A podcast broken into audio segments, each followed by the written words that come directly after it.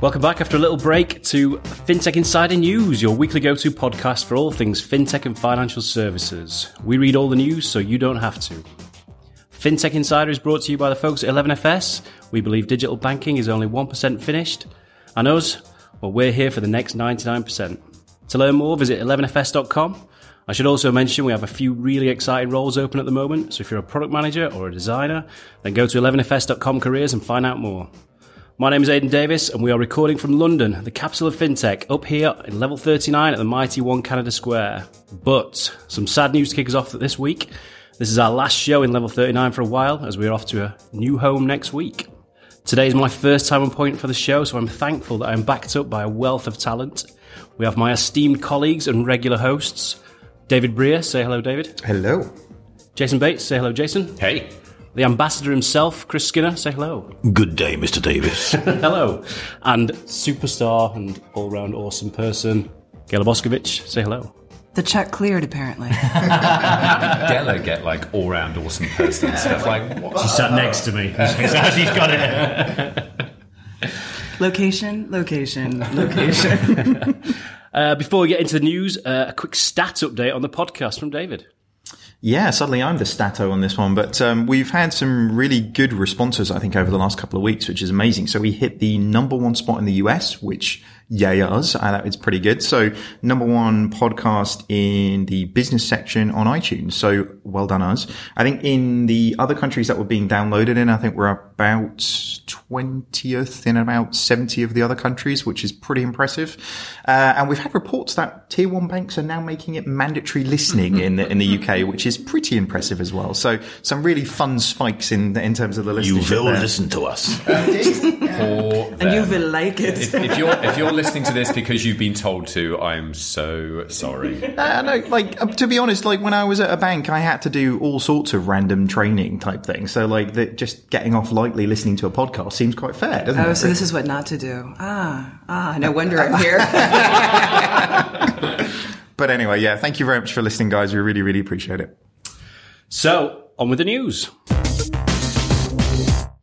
First up, we've got Jason talking about a story on Engadget, smart card plastic, plast C, plask, however you want to pronounce it, yeah, goes no, under despite. No idea really yeah. how you pronounce that. They've gone under anyway, so we won't have to say that name any more times, uh, despite $9 million in pre-orders and without shipping a single card. Jason? Yeah, well, I, this was one of those card startups that was very fashionable a couple of years ago, uh, there was this big move around, well, what electronics, what things can we build into cards? Oh, it can have a display. Oh, it can have a fingerprint reader. Oh, it can have a CVV code that changes every time you use it, uh, which just seems a little odd. It, it, you know, you're adding a display, you're adding a thumbprint reader.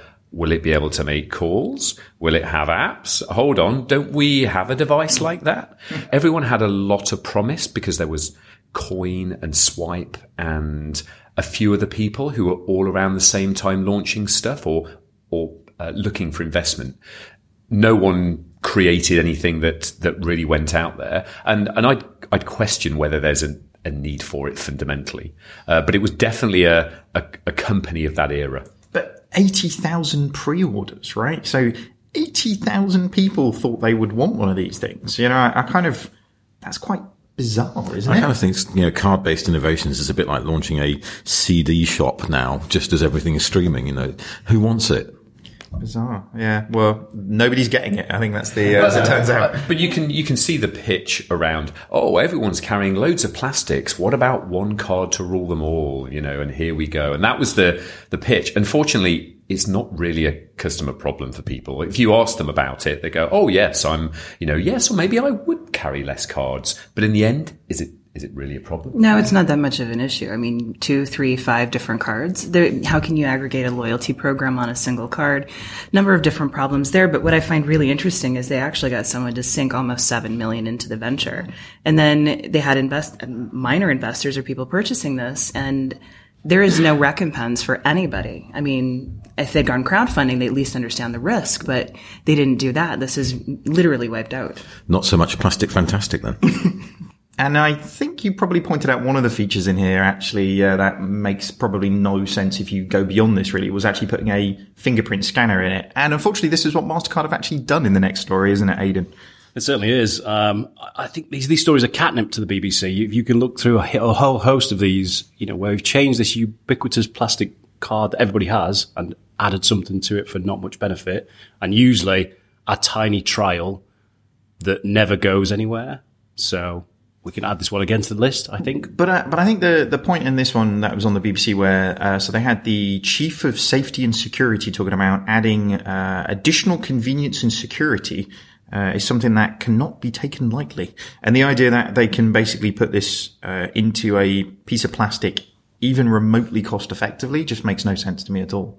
You know, very much like the last story, it feels like a kind of an incremental step in technology when actually everybody else is taking leaps. So, uh, I, I would be, I don't want to like say I'm going to eat my hat if we ever see these really going into production, but I will eat my hat if we ever see these going into production because I just can't see this really sort of working. I think the only thing is it's, it's commercialized POS market. It's for the P- it's the point of sale market that actually is going to have an advantage for this. If we have to replace all of those point of sales with a new biometric reader, that's money in the bank for them. But you're right, it's an incremental step. And the fact that you can actually fake a fingerprint, touch a glass, touch a plastic card, take a little piece of tape, boom, how much do you have in your bank account, Jason? And Can I get that glass he's been drinking out of? there's really no point to it. And I think when you talk about biometrics, there's so much more interesting stuff out there, light refraction, facial recognition, live verification.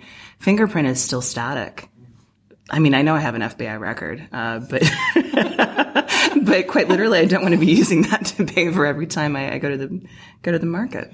I think MasterCard's got a branding problem anyway, in that they shouldn't be called card. They should be Master Chip or something, or MC, but that was just MC Hammered, wasn't it? Oh. Moving on. Chris Skinner branding advice is open for consultancy now. How is that branding business going? Coming along. Slowly. I mean, there was good news for someone in this story. Uh, you know, master investor Neil Woodford has a 26% holding in IDEX, a Norwegian company whose sensor technology is included in this card. So he'll be glad of the press, but But like you say, the cost cost efficiency of these things, you're going to get me going again on this. But you know, replacing of a card, like it's just but banks don't want to bake more cost into their operation. They want to kind of take it out. So you know, a, a much much much more expensive piece of plastic that you have to replace every you know five six seven years anyway. And it's a ridiculous process. I mean, I lost a card this week, and you know, it's five days before you get another one, and it's my cash card. So, uh, not that I need cash, but it's just like you feel it's, it's an, an antiquated system. It just doesn't work now. But I guess it ties into that that typical cycle we see of technology. Oh, where can we put it? We yeah. put it in here. Ah, there you go. And then there's got to be some flawed testing customer interview piece where you go and say, would you like this? And they say, oh, yes, we would like it. And someone somewhere says, great, let's run a trial. And then someone else in the PR department goes, well, this is amazing. The BBC will pick this up. And suddenly we're doing innovative stuff. But do we, we see this all the time, whether it's fingerprints, whether it's chatbots, whether it's, you know, insert technology of the day here, apply it in some way that doesn't solve customer problems, but just is applied in some way to financial services. And away you go. Well, I think that's part of the problem. It's a fad. Everything is a fad. And I think in fintech, there are fads of the moment, but it moves so quickly that we're actually, we should be talking business model and not the tech. The tech is almost irrelevant. Can we just talk about the model? And then, then you pick the right tech. And it may be old and it may be 15 years old, but it's still relevant and it solves the problem. I think this is one of the things about how do we, how do we actually, yes, what's our market perception? Are we innovative? Are we trendy? Are we faddish? Or are we actually solving a problem? And I think there's a real big disconnect in the industry between solving the actual problem and seeming like you're innovative and relevant. I was talking to a, a bank recently about rebranding their innovation lab and innovation work around customer proposition lab, trying to actually put technology into the background again and actually look at, at customer problems and put them at the center and then find out how to solve those rather than, oh, here's a piece of tech. What do I do with it? Oh, I can use it over here and here we go. Tech is an enabler. It's not the end solution. But if you're, if you don't know tech well, it's very much in the foreground because you're trying to grasp and understand it. It becomes sort of a, a hello world thing. Mm-hmm. So I think that the people that do the innovation stuff well have this, they grok it. They have this deep understanding that then they can apply to customer problems. And when bankers or particular people who are put in charge of these kinds of things don't understand it, tech has to be in the foreground because they're they're trying to to understand how it all works. Well, I think it's also a KPI within the bank, right? And I think that's one of the challenges is how do we define those key performance indices? And it's really about placing tech and it's not about changing the model. So I think at the root of the problem is how do we measure change? How do we measure successful change? I think um, I think in some instances though it's about learning, isn't it? You know, and I think there's there's no harm. You know, things like machine learning, things like um, distributed ledger technology, for example. Then banks have had to do so much to go and explore it, to understand it, to now get to the point where we're doing something proper with it. But just stop making PR things about it. You know, stop going out and saying we're doing a thing when actually what you're doing is learning how to understand it to stop it being the only thing you think about rather than actually how it affects journeys. You know? But I guess there's PR value in it over and above a new customer proposition. Ooh, we've, we've added a fingerprint to a thing. That's on the BBC. We've re- revamped a service that changes 100 million customers' lives. Yeah. and talking of uh, PR stunts, uh, I probably shouldn't call it that, but um, the story that we talked about probably a couple of months ago and I wrote about and I've probably said quite a lot about, but uh, it's now become official. Will I Am has officially joined Atom Bank as a strategic advisor to their board. I'm going to have to let someone else speak about this because I've said far too much. But That's dope. I just never thought any black eyed pea would have my money. I've got a feeling. oh god, I knew this was going to be a painful segment. So I, I've changed my tune on this one slightly. Whoa. So I, I was Whoa. yeah. Boom, boom, pow. No, there's no there's no reference in there in terms of doing it. Like I thought it was ridiculous to start with, if I'm honest with you, and I and I, I there's still a tinge of me in that one. If they're taking strategic guidance from him with regards to what to do with interfaces or on the technology or, you know, kind of any those types of angles in terms of what we're doing it. If this is purely about getting a connection with a demographic that they were going after, then, you know, fine. You know, people do celebrity endorsements all the time. It's just very strange behavior for a challenger bank to be spending this amount of money to do a celebrity endorsement. I think right? for me, it's it's he's a strange choice in the fact that he's you know he's done something similar at Intel a few years ago for a, a horrific amount of money and created some horrifically bad products, and he's done so since, and he's said some crazy things. And I can, you know, he's a famous guy. He's on, he's on, you know, terrestrial TV in the UK. He's a well-known guy. But hey, he's American. Is that tied into their brand? I don't really know. And he's, I don't know. He just talks a lot of crap for me. I just wouldn't. Any anybody else? I, I like, the, I like the idea of like a. Where is the love? Oh. I'll tee him up, Chris. You knock him down. Any more songs from the greatest hits that we need to get? Um, there is one called "Shut Up." um, but I think I think t- to go back to your point, maybe the problem here is not that you know you've got someone who can who can connect or in some way comes from outside of financial services has a very different view, but the fact that they've been bought into a challenger bank who you hope embody that with everyone who works there, their approach, their product, it all. So why would you need to bring someone like that to that kind of bank? If the bank you've set up, the whole ethos is about it. It's not like you're going to one of the 400 year old incumbents and saying, let's bring us up to date. Surely as a bank that's only been around for a year or two, you kind of think, well, hopefully you're doing that already. Well, I kind of wonder, we live in a bit of a fintech bubble. So for us, this is meat and potatoes. We talk about this every single day. Talk to the general customer who has nothing to do with our industry and what they think about banking. And I think this is, this is probably the play. This is the reason why they're getting someone that has traction, is on television all of the time, is a Thank interesting coach. Uh, David, I didn't say it was a great idea, but I can see some of the rationale. I'm wondering what agency they hired that got this, but Well, but but like you say, it's it's like the the big thing that none of the challenge banks are going to have is trust until they earn it, and actually you can borrow it from somebody else who people see having credibility, and you know the mar- the marketing campaign around this globally will be um, in you know across the UK will be much greater than what you know Starling or Monzo or Tandem could do if you've got Will I Am promoting it. Right? So You it it's- might just be eyes. It really just might be, you know, read time or, or eye time or attention. And it has nothing to do with what they're actually doing in terms of culture. Although apparently he's going to be guiding them on philanthropy as well. Interesting choice. But I think there's, I think there's something around the, the play of making it normalized that challenger banking is now normalized for the masses. So I see, I see some strategy there.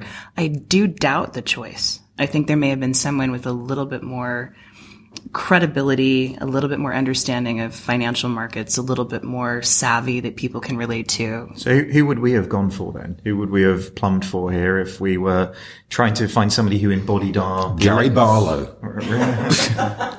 Tax, ev- tax evader of the yeah, that that wouldn't have been a good fit, would it?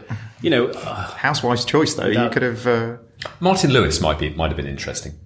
You know, in terms He's of not that got money much of a back saving catalogue. expert. but you know, um, someone who uh, who has a big following, who has a community, who has a whole piece, and you've got to think. a little left of center in terms of traditional. I think you, model. it's, it's a youth a youth def- demographic that they're going for, isn't it?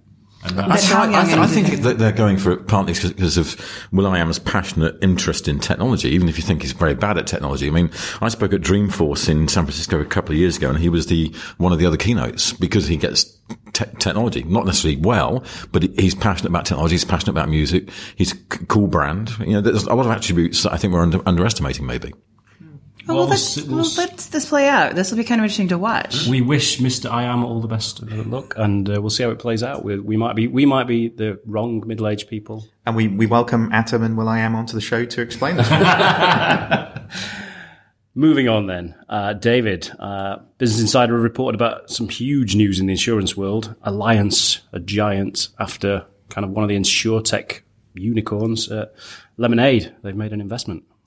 Yeah, the, I think this sort of, um, you know, not just this story really, but kind of like the awakening of, of InsurTech really. It feels like they've been probably a bit of a, a gentle giant in this place and they've been uh, slowly sort of um, arming up in the in the way that banks have probably done a little bit quicker and now we're starting to see them dramatically catching up with the the levels of investment that's sort of coming through. So this one really feels like a like I say it feels like a strategic alliance no pun intended. Um, and actually sort of where they're going with uh, you know an industry that's worth 5 trillion is is sort of pretty uh, pretty impressive. So when you start looking at the stats in terms of where the insurtech financing has gone, then it has just exploded. So we were looking at 870 million in 2014 up to 2.7 billion in 2015. So it just sort of feels like the, uh, A, the number of deals that are going, but the size of them and, and, and actually just how strategic they're starting to feel for really moving what is a much more traditional um, process than than banking really in insurance into the uh, the sort of tech age. So, for people who don't know, can someone explain what Lemonade is? It's kind of a peer-to-peer uh, insurance policy. So they group customers uh, with similar policies.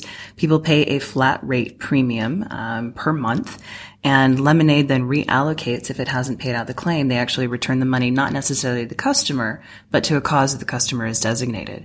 So instead of actually sitting on your premiums if they don't pay out claims, which is the normal uh, revenue source for insurance, um, they actually turn it around and put it back into the system. And uh, that's it's a very novel way of kind of peer-to-peer collective insurance funding. Yeah, and I'm looking at the announcement on Allianz's uh, press pages, and it says it's an insurer powered by artificial intelligence and behavioral economics, but then goes into an interview with the chief digital officer of Allianz, Solmaz Altin, and Lemonade's CEO and co-founder Daniel Schreiber. And I'm just going to read a little bit because it made me laugh. It says, why did you choose to partner with each other? Allianz's chief digital officer. We look broadly at the insurtech space and we're thrilled to see Lemonade's big ambitions. The company is looking to improve the insurance value chain and is seeking to use technology-driven efficiencies to redefine insurer's role, blah, blah, blah, blah, blah. And then they come to the CEO of Lemonade. Allianz is one of the oldest and most established global insurers. It's like, old pig, you know. and it's just that fintech um, frisson with the uh, incumbents that makes, makes me laugh. I mean, we saw AXA and Trov do a deal last year, mm. which I think probably kickstarted some of this as well, because it's now saying if you're a big insurance company, like the big banks have been doing for some time now, you've got to collaborate and find a cool brand to be associated with, is like it, what is I it am. collaboration or is it kind of just assimilation? Uh, it's, I think it's there's M and A approach for sure. I think over the long run, but of course you have to market it as collaboration. I think the thing for insurtech is that they haven't gone through the growing pains for fintech. I mean, they went from, you know, baby to adolescent instead of going through the childhood. And so I think insurers are much more savvy about how to approach and actually look at, at incorporating or taking on new tech. So it's not as, I think the growth rate is phenomenal, but they haven't gone through any of the growing pains, so to speak. Mm-hmm. And so let's see what actually happens if Allianz can actually bring lemonade to the Lemonade is also really cool in that um, I saw a story on Medium uh, late last year that went on the circuit about a guy who lost his um, Parker jacket or something. And when he reported it to the Lemonade Insurance Group, thinking that it was going to take ages, it, he got the money in his account within five minutes. You know, Yeah, just- and the- the nice thing about Lemonade, if you don't know it, it is it, you insure specific property and casualty. It's not this entire huge policy.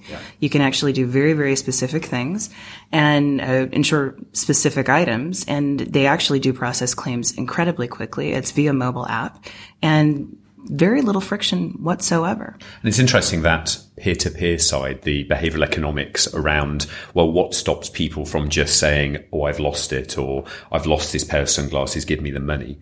This fact that you're, you're in a group of other people, that there is something about not screwing over a big insurance company, but the fact we're all in it together. I think with the peer to peer side, that a peer to peer lending that's in some way still trying to lean on that while being marketplace lending. There is this whole, you know, I'm not going to screw over an individual, but I, where I would have done with a large company. Corporate. which is how insurance famously worked originally. We're just, we're just enabling it through new technology, technological layers. It, it's interesting because all the big boys have kind of picked a picked a partner now, right? So we've got Aviva with Tencent, we've got these Lemonade with Allianz, the one you mentioned, Chris, as well. It's like everybody's picked their bet in terms of where, what's happening and, and where it sort of moves it forward. So, I, like, are we about to see a, a real explosion in change in like the fundamentals of how the insurance market works? But is there a really great example of a large incumbent that has bought, acquired, or partnered with a smaller fintech player that has leveraged that into something? Because on the banking side, Simple, Holvi, you know, it, nothing really seemed to happen there. It wasn't there wasn't this explosion. There wasn't even a this even more successful business that was acquired. Have we seen that in insurtech or in banking before? Well, I'm also wondering if we're expecting instant results. I mean, we talk about new companies every single week. And if we expect the industry to adapt to that sort of speed of change, then I think we're we're we're smoking something. Will I am selling. Um, but I, I mean, so I kind of wonder if we don't have to give it a little bit more time. There is an incubation period for that sort of thing, and understanding how to really deploy the tech. Well, and, and actually is the change, you know, not with BBVA buying Simple, not that Simple is now this huge thing, but that BBVA get APIs better than most banks do. You know, actually their, their scheme is pretty impressive in terms of what they're putting out. And I wonder how much that's down to people like Shamir kind of running that because they really got it when they were doing Simple and they, they acquired it not just for like what the bank is, but the fact that you've got a really, really good team doing really, really interesting stuff. And BBVA is evolving very quickly. I mean, when you when you do think about their API marketplace, they are one of the few banks that's doing it right. So, is it more that we're looking at this immediate market change or rece- perception in the market, or are they actually doing systemic change within the organization? And I think Simple is an example of systemic change. We don't change. find out about that either, do we? Because if a lot of that is happening behind the scenes, so like, you know, simple, you know, the changes that were made to BBVA Compass to make them more like a bank as a platform, that's not like a, again, it's not a massive PR story, right? Like Allianz spending 100 X million dollars on Lemonade. So, like you say, it's, it's, it's hidden. It's probably not going to be that quick. Great. Moving on then to another company who are reinventing themselves slash wholesale stealing the ideas of Snapchat. Uh, we'll have a roundup from F8, uh, Facebook's huge developer conference. We're being very libelous today, aren't we? Are we? Uh, is there, a, is there, a, is there any kind of libelous editing? Aiden's really brought down the legal. I think we, we, we, we're going to t- consult the 11FS legal team on this one. I think, but we'll, I'm sure we will should be fine. point out this is a satirical show. Is it? Yeah, exactly. We need a caveat. and you must listen to it. Also, I don't think we're the told fir- to. I don't think we're the first person to say it, so there's probably a queue of people. That, so we we should be fine.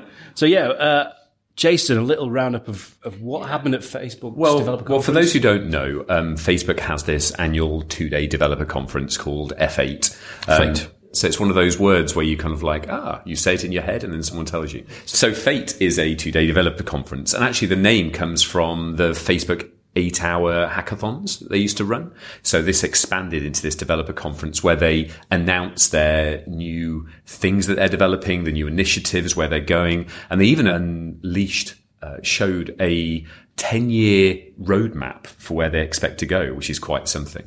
But the, I guess the, the cliff notes, the little cheat sheet is that this year they were into AR and VR.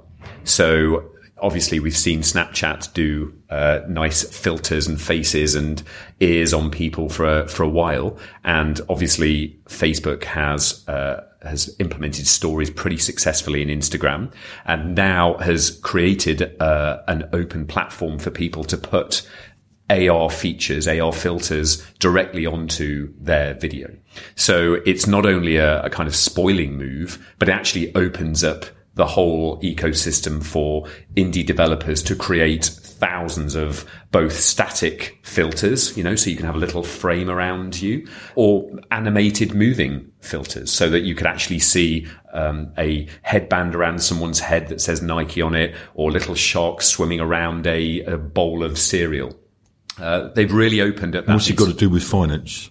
What's it got to do with finance? Well, I, I guess the AR, VR, and the chatbot side of things really just how it's moving technology forward. It's actually to show that I've got loads of money because I can put that around me Yeah. and give that aura that I'm really rich and get lots of girls. Well, so when you get the payment, we could actually make it rain money. Uh, do you see that? Rather rain money. Yeah, exactly. Hey, eat whatever you like, Chris. Although I, I do have one thing to say in terms of Facebook. I think if they're looking at this rather and and not taking the machine learning and the AI and applying it to incredibly sensitive, um, violent video that is uploaded, then they haven't fixed the initial problem, and this is irrelevant. I, They have not had a great PR week. They've had a terrible week. And the fact that they can't actually do preventative distribution of, of highly violent content I've live been locked in a room for a week. So what happened? What happened? There were two two things. Initially, a, a man in Ohio killed a random person, posted on Facebook, and then was shot. The second was just a couple of days ago. A, a, a man in Thailand uh, hung his baby and then committed suicide and posted. The video was live.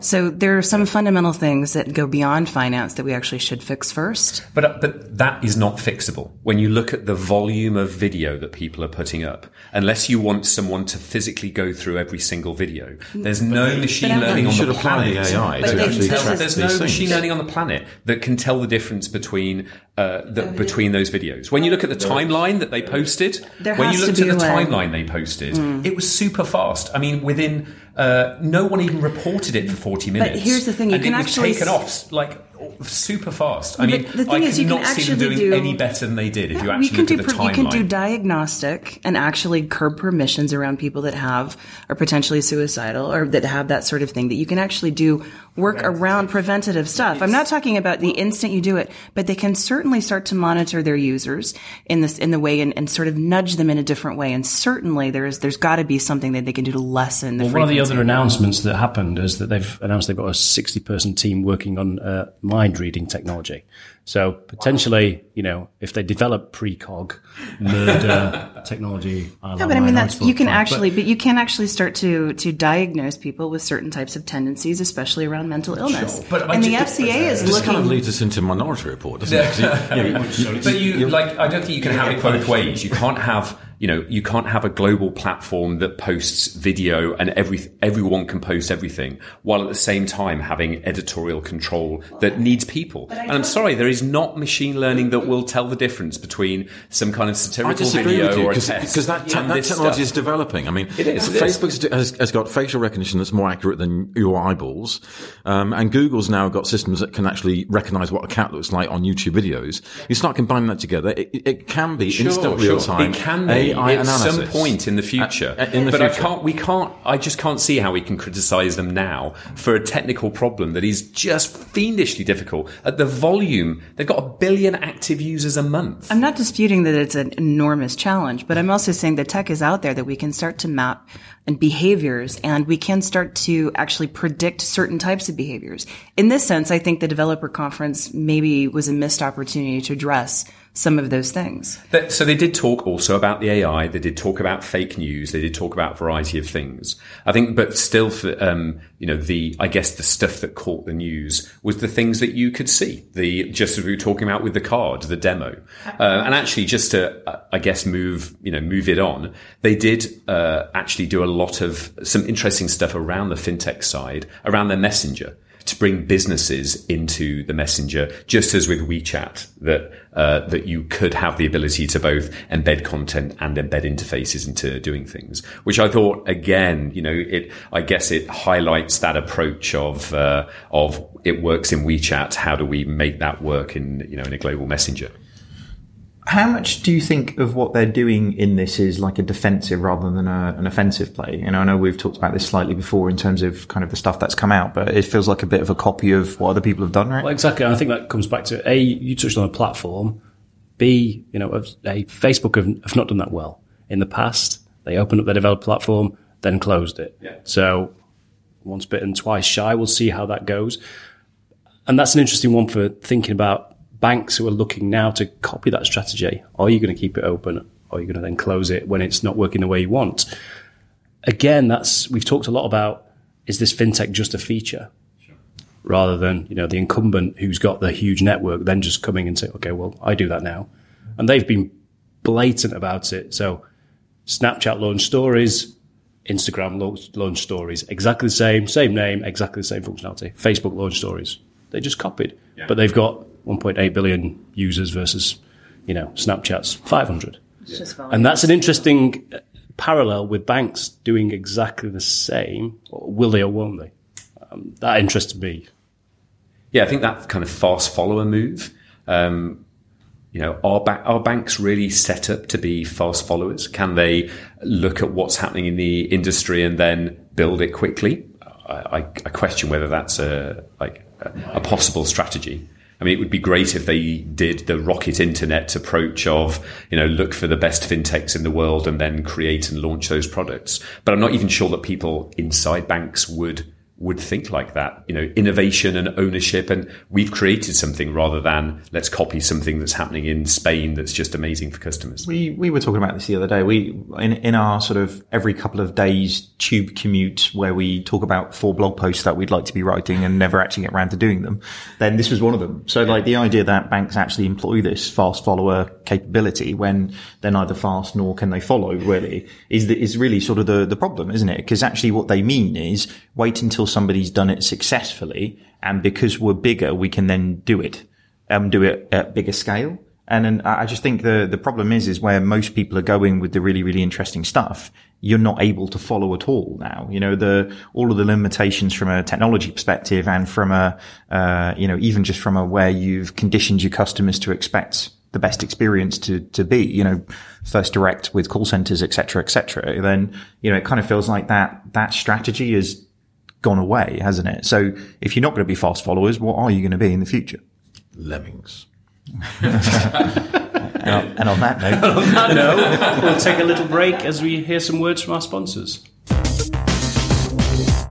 The Financial Times guides you through complex issues. In divisive times, don't settle for black and white.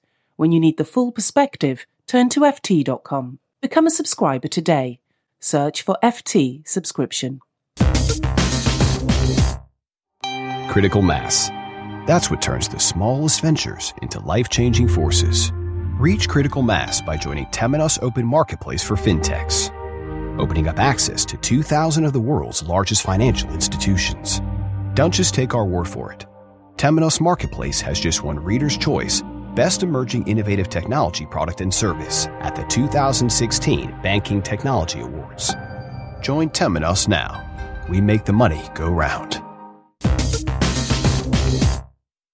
Let's be honest, most digital banking experiences just aren't that amazing. Learn how more than 180 banks worldwide, including Barclays, Deutsche Bank, and BBVA, innovate faster with Strands as their trusted fintech partner. To find out more, visit strands.com today.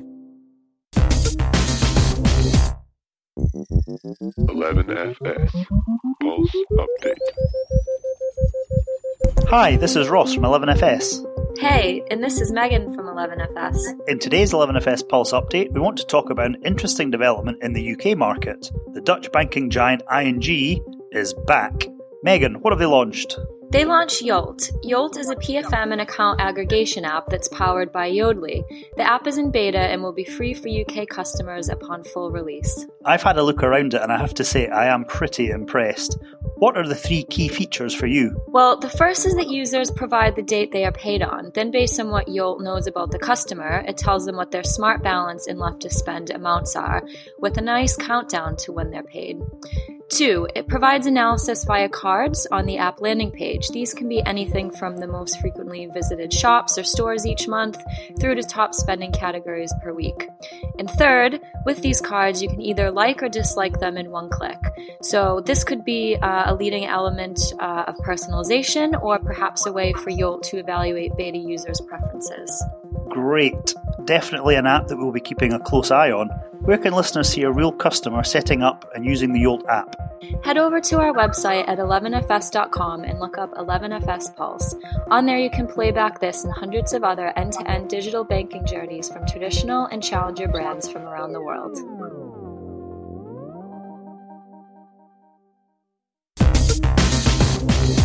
And on with the second half of the show. Uh, next up, we've got three stories from China, our usual uh, visit east. Alipay, WeChat, payment volumes, unsurprisingly, have gone through the roof. Uh, Alipay have also merged with HelloPay, which is an interesting one. And also, uh, Yu'e Bao, uh, are now the world's biggest fund with $165 billion under management, knocking JP Morgan into second place. To speak about all those stories, I interviewed James Lloyd to see what he thought about them. A quick note before we begin the interview uh, we had some real difficulties with the audio quality uh, on this. Apologies. Hello, James. Thanks for joining us yet again. Uh, great to have you back. Uh, good to be here. Feeling feeling like uh, part of the furniture these days. I'm such a regular uh, contributor, but yeah, always happy to join.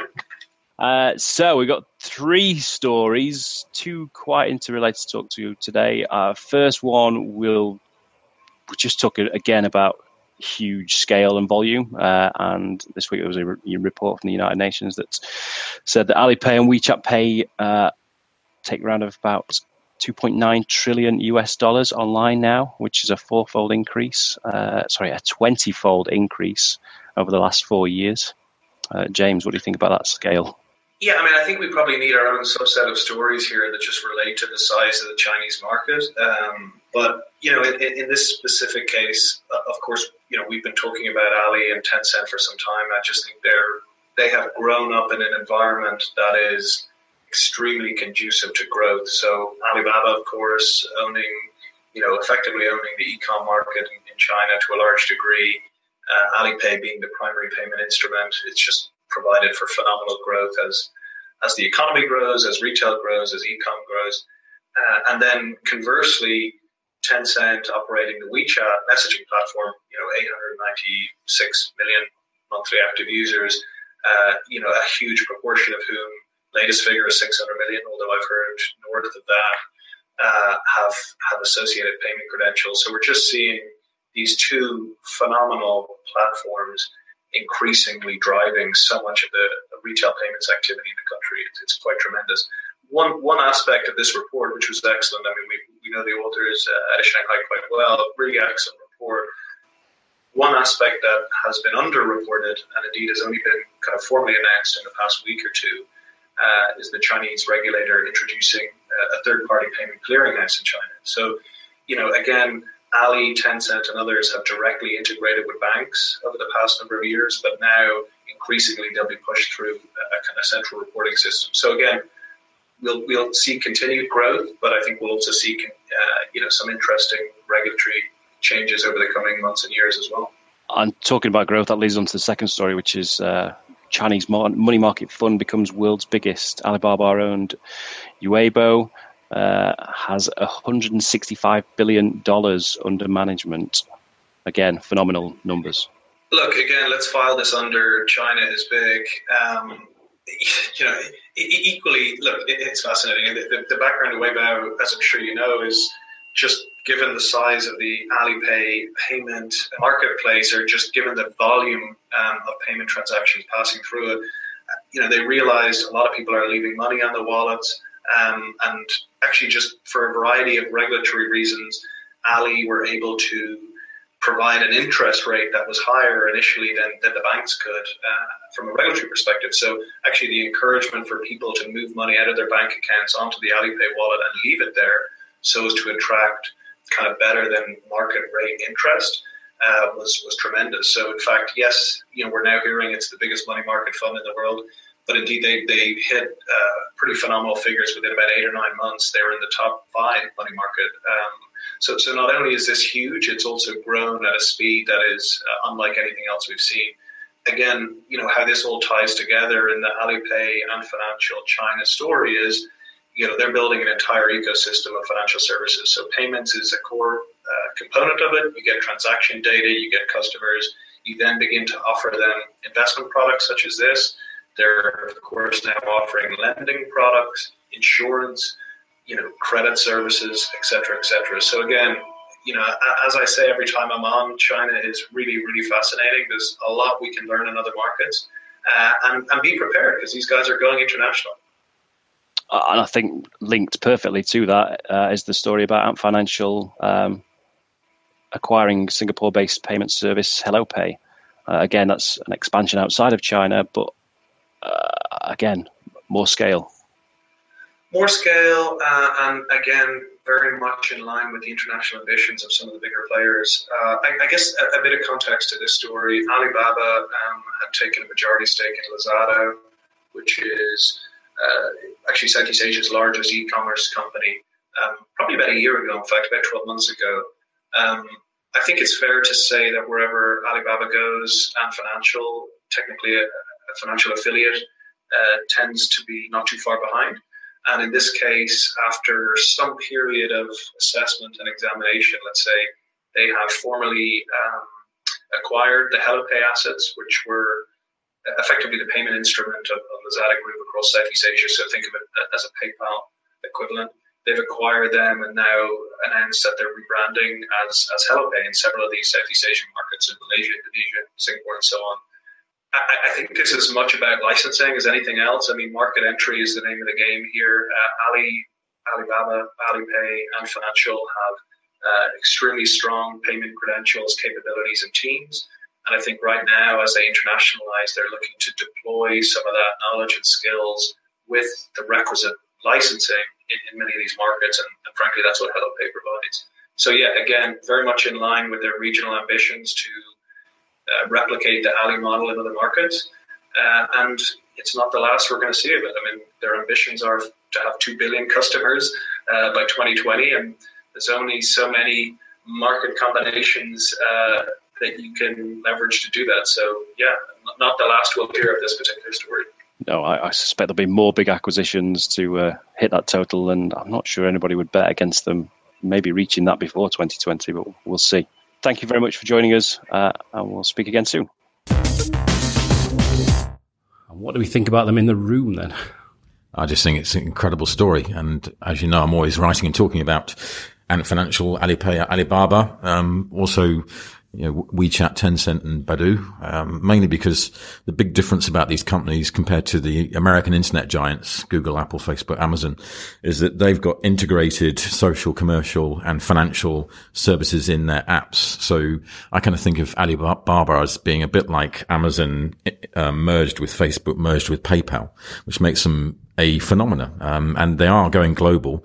And that's what their strategy represents in that, um, you know, the HelloPay merger with Alipay is particularly interesting because that's giving them a complete coverage of Asia from China right through to Southeast Asia, um, Singapore and all the countries in between, Indonesia, etc., as well as India because of Paytm, their investment there. Um, the figures about um, Alipay WeChat on um, payments, um, you know, approaching almost three trillion dollars, uh, and I see various figures. I see figures in China overall of five point two trillion dollars in uh, mobile internet and internet payments last year. You know, it was only eighty million dollars four years ago. You know, this is incredible. And it's to do with they didn't have cards in China. So the fact that people didn't have a payment system means that when the mobile payments apps came out and offered them a payment system that was easy, everyone's just immediately dived into it and, and are using it. It's just the number that gets me trillion. Yeah. Uh, and I was looking that the up number because in the States is about 112 billion. Well, for- well for last year. um, I was even trying to sort of conceptualize that. And th- there's a great um, thing on, I think it's Wikipedia around, it would take 12 days of seconds um, for, to, for a million seconds. A million seconds is 12 days. So a billion seconds is 31 years. A trillion seconds is 31,000 years. So if one dollar was spent every second through, you know, um, and you wanted to get to 3.7 trillion, that's 94,000 years. That, that's a crazy amount of money to, uh, to go through one pla- uh, payment platform. It also goes back to the scale of the economy in China. I mean, you know, you're talking about 1.2 billion people all now having access to a payment system that they, they never had access to before. And that's reflected in the same way in the Waibao Money Fund, which is this um, fund that's now the world's biggest. Uh, again, only four years old, and the name uh, translates as leftover treasure. And when Rita Liu, who we interviewed a couple of weeks ago on the show, uh, was talking about this, she said that a lot of the people putting money in the fund are people who never had access to financial services before. They had money, but they didn't have anywhere, anywhere to put it. And they're typically millennials who um, are in rural areas and just had nowhere to, to store their cash. And now they have. So they've put it in there. It's bigger than JP Morgan's, which was previously the biggest in the world. $165 billion, uh, you know, just in four years compared to 150 billion in JP Morgan. These guys are going to, are the biggest global financial company in the world. It's amazing, isn't it? Is it a merger? Is it a merger with HelloPay or of Alibaba bought? Uh, sorry, Well, Alipay Alibaba made an it. investment in is it Lazada, who are the e-commerce giant, and then Ant Financial have come along and merged slash snapped up the payment element of that.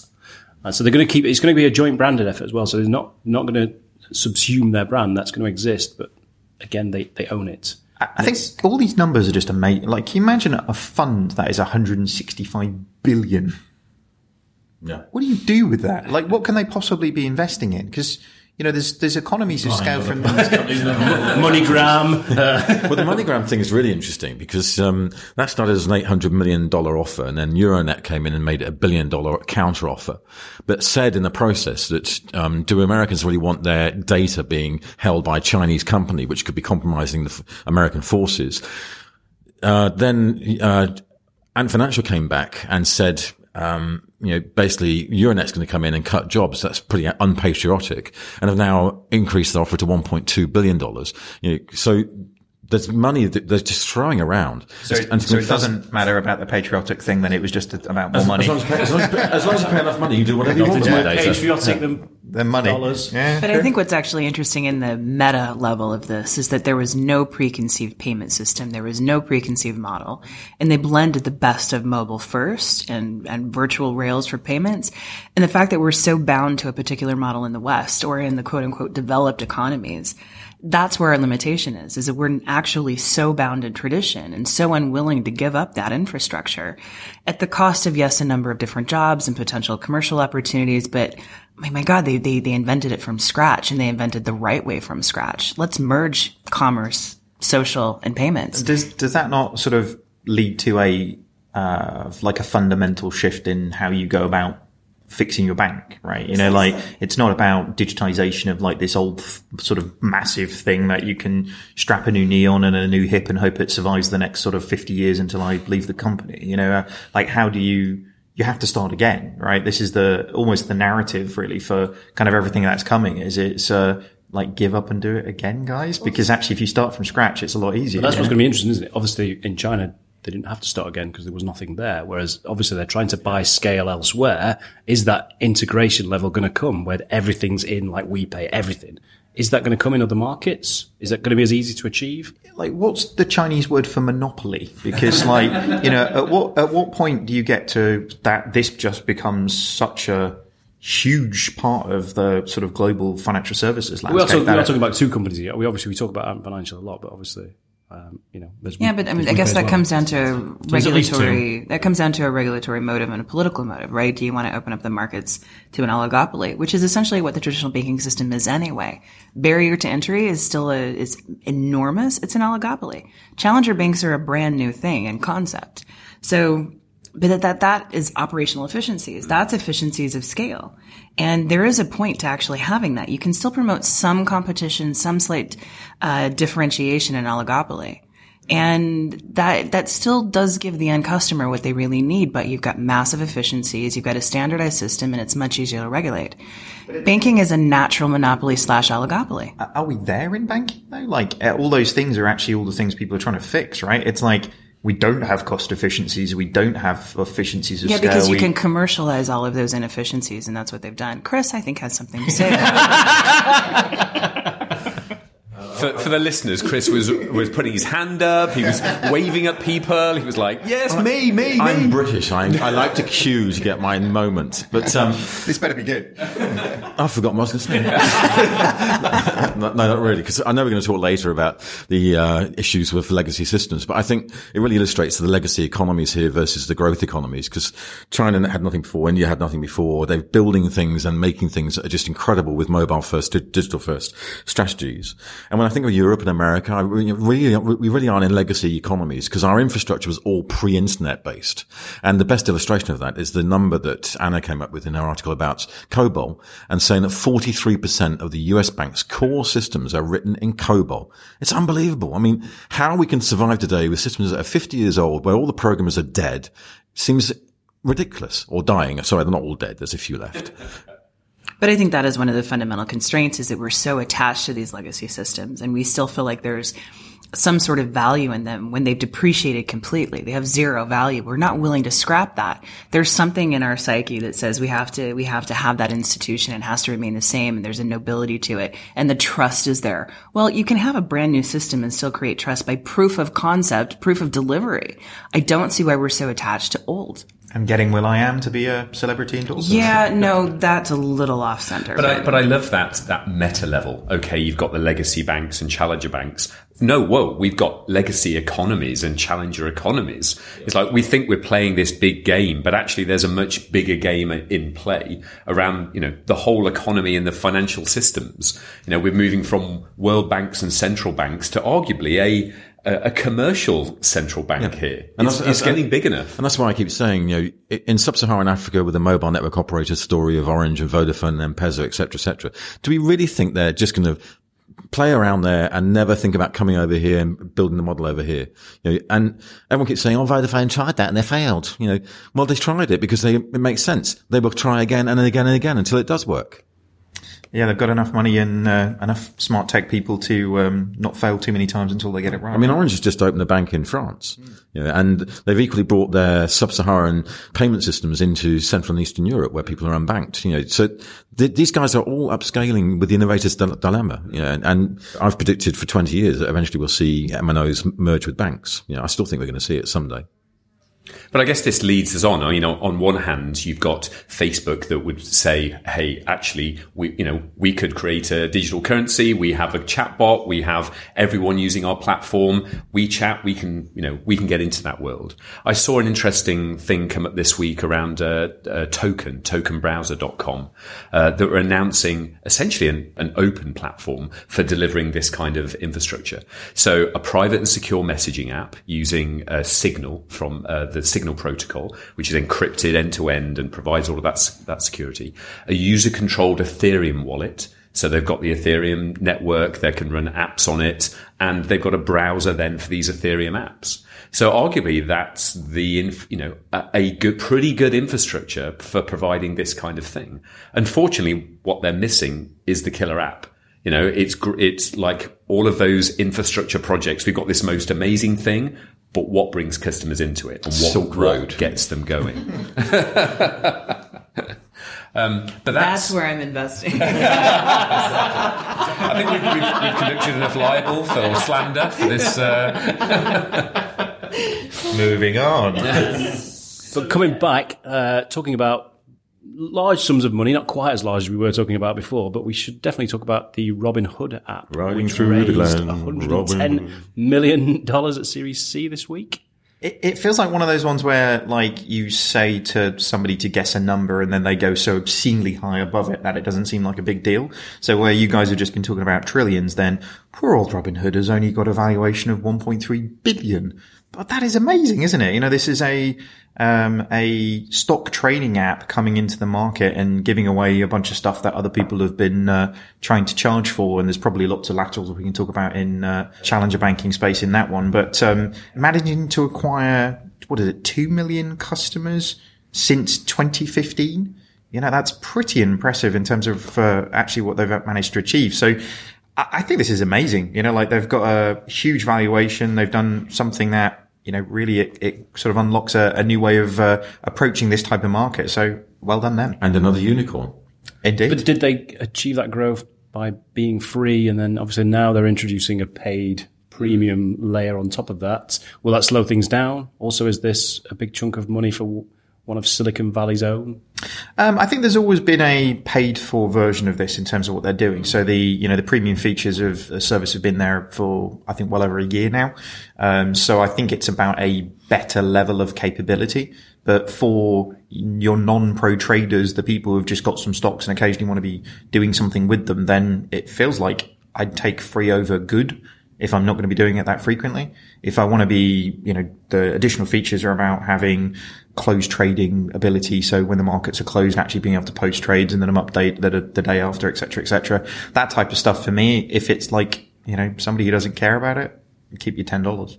Uh, I guess it's interesting that this points to the fact that digital and the digitization of all of the the previous middlemen that used to sit in stock trading uh, suddenly takes the move of bits and bytes across the world, financial services, down to that that theoretical zero suddenly we're we're living in a world where the stock trading could be a, a free thing. But but I think I think it's been a I think the business model has taken a while to catch up with the realities of what it actually costs to do it, and I think that that's the lateral into banking for me is like there was a time where you could justify a fee because a guy with a stamp and a thing was doing a bunch of admin, mm. but now it's like a super cheap process to to actually you know enact trades. Therefore, it's about time that the cost saving was actually passed on to customers. Really. Well, well, I think that's right because it, it ties into some of the conversations we've been having recently with banks around rather than thinking about the business model and then working out how does that apply to the digital world actually digital has business models. You know, digital has a whole way of, of uh, uh, successful businesses that have grown around subscriptions, freemium premium, of which is this is a great example, ad supported, a, a, whole series of business models that can actually be applied backwards into financial services rather than saying, well, how do we make money now? And let's try and find a way of shoehorning that into the future. It just makes me smile because I'm thinking back to, it's probably about 2009 when a banker at a conference said, my greatest fear is a bank that opens with Google ads sponsoring the thing so it's free. And you think, how come no one's actually reacted and thought about their models and you know built them from the ground up? Because if you're building something today, it'd be nothing like what's around here. Yeah. Well, isn't this a perfect example of banking as a service? Literally, this is trading as a service, and operational costs when you do service can go to the theoretical zero. So this is actually an example that I think we're going to see pop up much more frequently when we actually shift the industry to banking as a service. Yeah, I quite like that phrase. I wonder where it came from. Is this where you start to oh. quote your? Was it David's blog? Was it, was it David David's blog? I've already put the trademark paperwork in.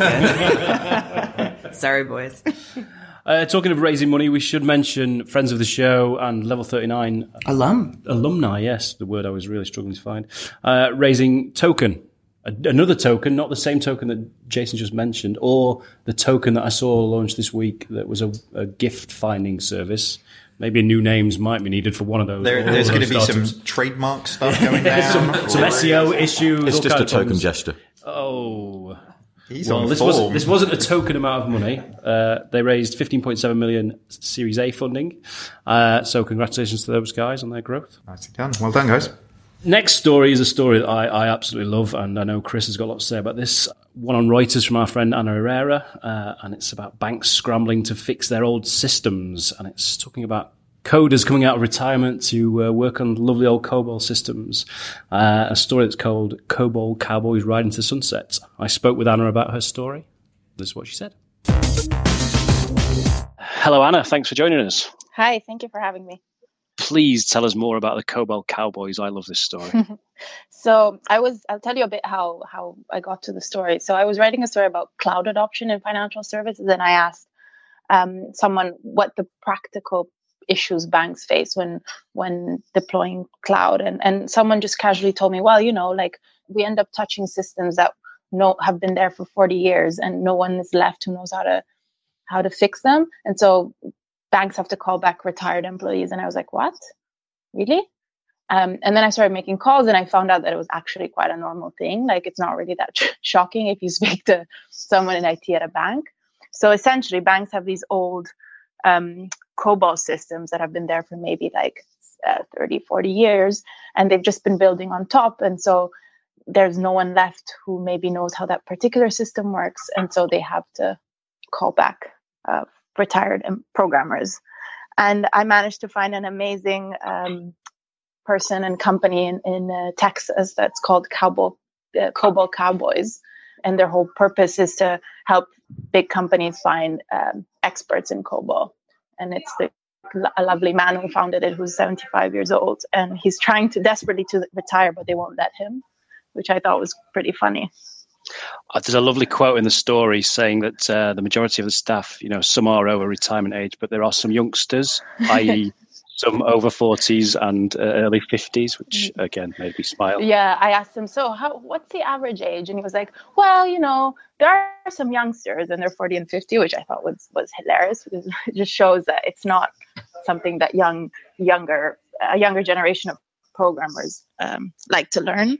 IBM has been trying to teach COBOL to students. They've been like pushing it in some universities. So I did speak to some that were learning it, which I thought was also interesting and funny. But obviously, it's not just a question of knowing COBOL, it's a question of knowing that particular system, which is, there's no system that's like another. And obviously, if you're making, if you're like replacing your core banking system, you're not going to want to hand it over to someone who's just left university. You're probably going to want to be sure that it's someone that is in and can fix it if something goes wrong. Clearly, we you know we hear a lot of people say, "Oh, the legacy infrastructure that we have, it's holding us back, etc." But there's got to be a, a, regulatory issue. At this is a huge systemic risk, and like you say, the, the rise of mobile, more real time demands on those core systems means that banks are going to have to bite the bullet and probably get away from these systems. Yes, and also I guess I mean, and also as is like these folks, re- I mean, they're reaching retirement age, but as they say themselves, like they're not going to be around forever. So, the fact that this generation is is reaching retirement age and perhaps some of them have passed on, it might actually be the catalyst for banks to get their act together because they realize they can't. But at the same time, it's understandable why they've been delaying it because the risks are so high. Like these systems, like accounts. So like you might wake up one morning and and find out that there's no more money on your account because the system somewhere is for moved correctly.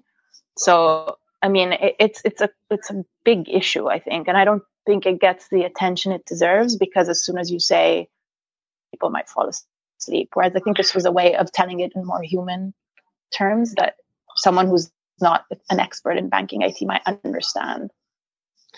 So I think the final word will have to be that a there's a there's a, a bright future I think for old COBOL programmers. I don't yes. give up your day job just yet or give up retirement just yet. Um, but yeah, there's a huge systemic risk still there, and uh, I think stories like this do help bring it to life more than it's just legacy. Yes. Yeah. Thanks very much, then, Anna. Thank you. So back into talking about the COBOL story, then. Chris, you can start off.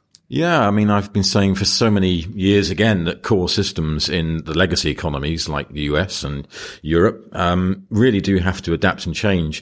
And this story just illustrates it so well. But the figure that stunned me was that um, in the article, it mentions that 43% of the US bank's core systems are in COBOL. And the guys who have been maintaining these systems, average age 62, are gradually dwindling out and dying. And you have to pay more and more to actually have anyone to work on those systems.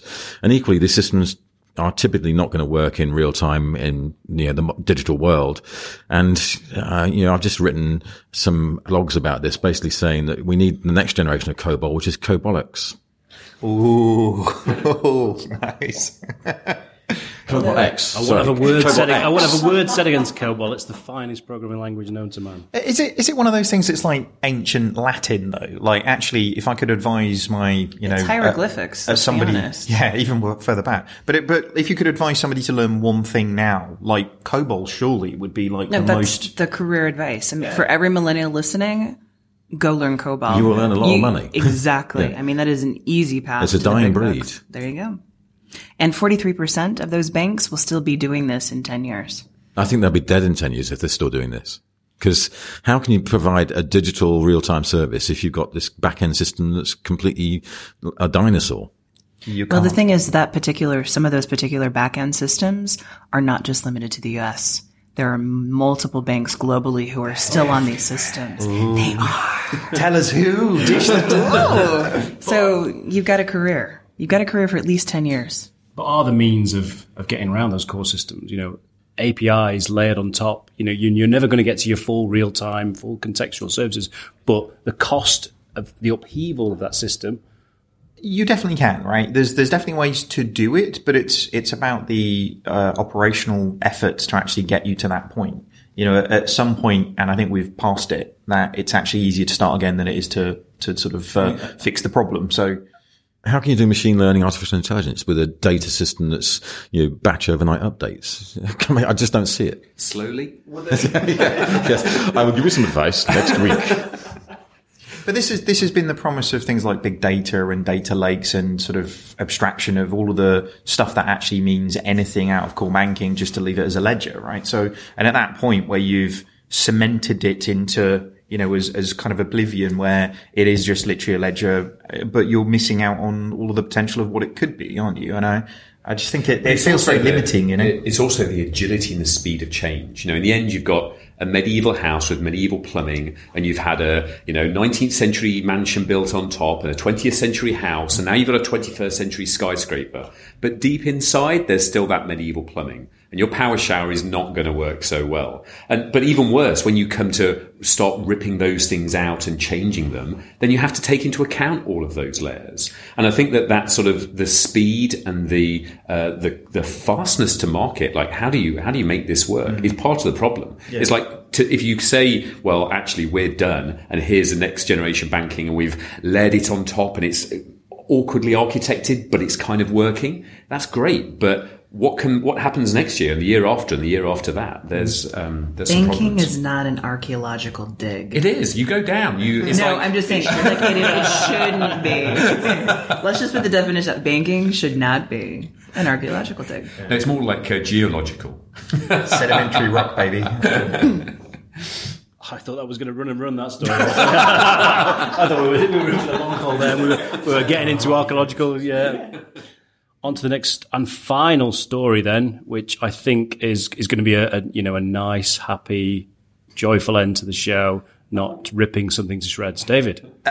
over to me. Um, I, I, we always like to leave on a funny one. I'll be honest with you in terms of kind of doing it just because, it, well, it makes us feel better if nothing else. But there was a new, so a top 10 fintech influencers to follow on, on Twitter that was published, uh, yesterday on TechBullion.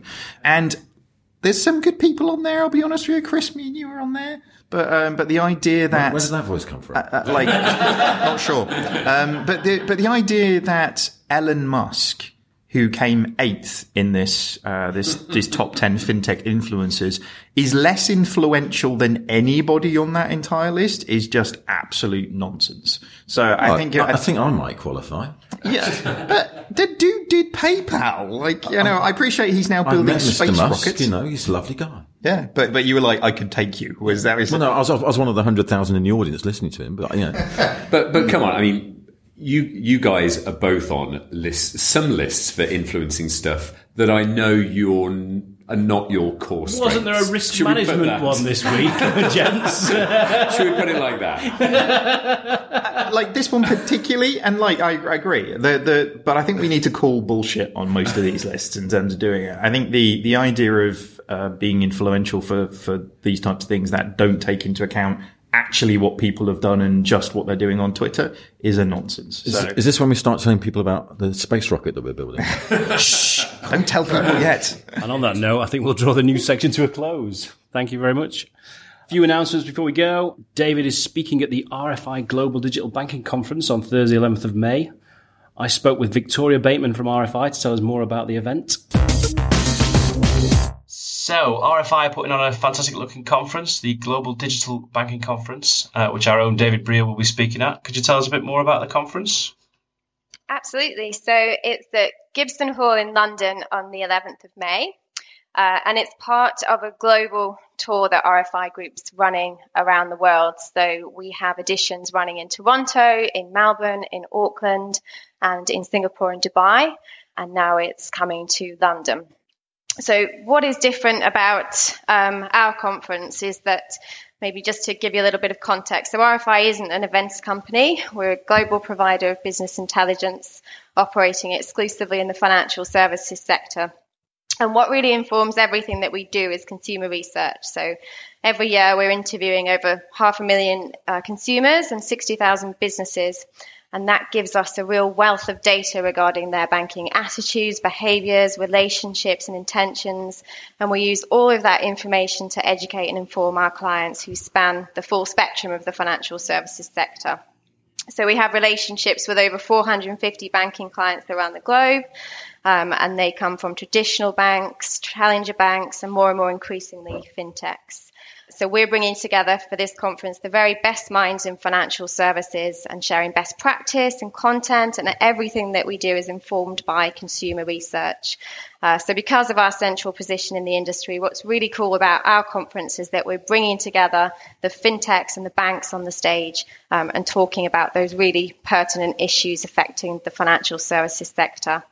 So we're really excited. We're expecting over 250 delegates, and there's been really huge demand so far um, across the, the UK financial services sector.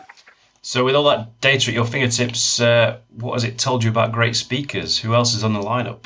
So, so, we're really excited about our international speakers. So just to give you a, a, quick overview on who they are. So we've got Akhil Dogar from DBS. Um, and obviously DBS is a huge Asia success story. Um, and Akhil will be giving a really unique insight into innovation, particularly coming from serving the underbanked population. And we've also got Jarek Mastalerz from mBank. So most of our listeners will, of course, heard of mBank, massive digital success story, um, and a really great European case study um, of how a digital only bank became the third largest uh, bank across the market. And then rounding up our international speakers, we've got Jesse McWaters from the World Economic Forum, and he's going to be talking about digital identity. Um, and from a UK perspective, we've got Ricky Knox from Tandem and Nick Kennett from the Post Office, and they're going to do a, a really great debate. We're really excited about that one, covering uh, digital and branch network interplay uh, from two sides of the spectrum. And we've also got a, a range of fantastic panel sessions. Uh, within those, we've got representatives from the largest banks, including HSBC, Santander, and Lloyds, um, and of course the fintechs, um, covering Starling, Samsung Pay, and Bud. And, and they're just some examples of, of the sessions that we're running. A small sh- snapshot, there's, there's lots more besides. It, it, does look like a great lineup. There are a few uh, of our previous guests, Catherine McGrath from uh, Barclays, Ricky Knox, have you already mentioned, uh, Megan Caywood from Starling. So, yeah, it should be a fantastic lineup.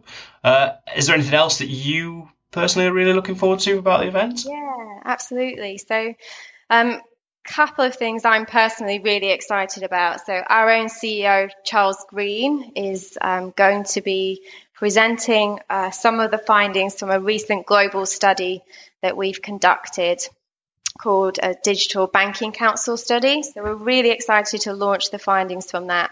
Um, that's research from 20,000 consumers. It's a huge global study covering the latest in consumer digital trends.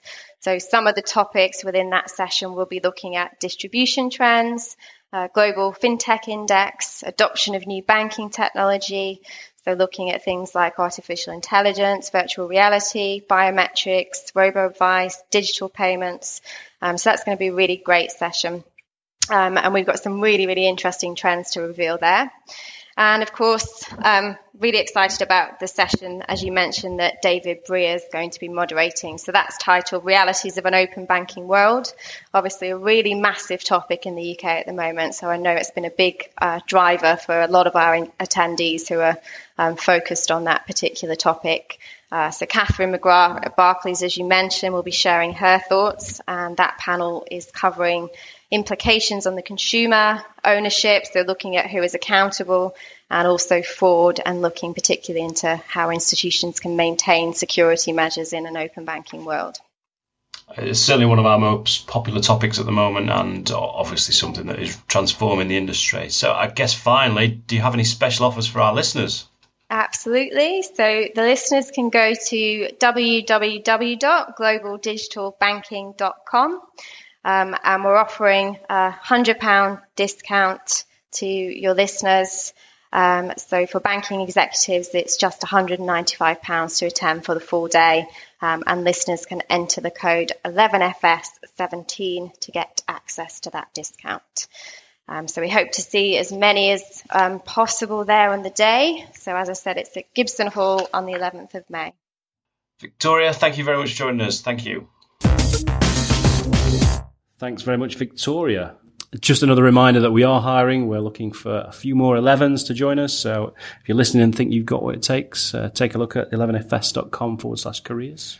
Well, that is our final show from Level 39. They have supported us from the very start, and we have Asif Farouk, the head of content for Level 39, here to thank in person for all the help that they have given us over the years. Thanks. How many years, Aidan? Over the years? I don't know where How I was going many there. years Over have we last- been doing Over the last... Wait, it feels like years we've been doing it. This isn't a thank no, you. it is a thank you. I mean, it's been just uh, an amazing year of doing it, and uh, a lot of that, and even the the capability of starting it was down to you guys. So it's definitely a big thanks from the team. You were definitely a, a big part of starting FinTech Insiders, and we've got to thank you for it. We did the one percent to steal to steal an inspirational tagline. I've heard one before. We did the one percent. You have done the ninety nine percent. Um, when you guys, when David reached out to me like last year, I just knew from the onset it was going to be huge. Fast forward, what are the what are the numbers now? A hundred and something countries, ten thousand a week, number one on iTunes podcast. You've done it by twenty five percent on the, the numbers there, but uh, I would say now that I couldn't have predicted it, but I think I could have predicted it because you guys are, are star-studded and um, so much more to come. So again, my thanks to you for everything you've done. really, really appreciate it. Thanks very much. Thanks to you, sir. So that's all for today. Thanks for listening. If you like what you've heard, subscribe to our podcast. Please leave us a review on iTunes. We love reading them. That's all for now. Thanks.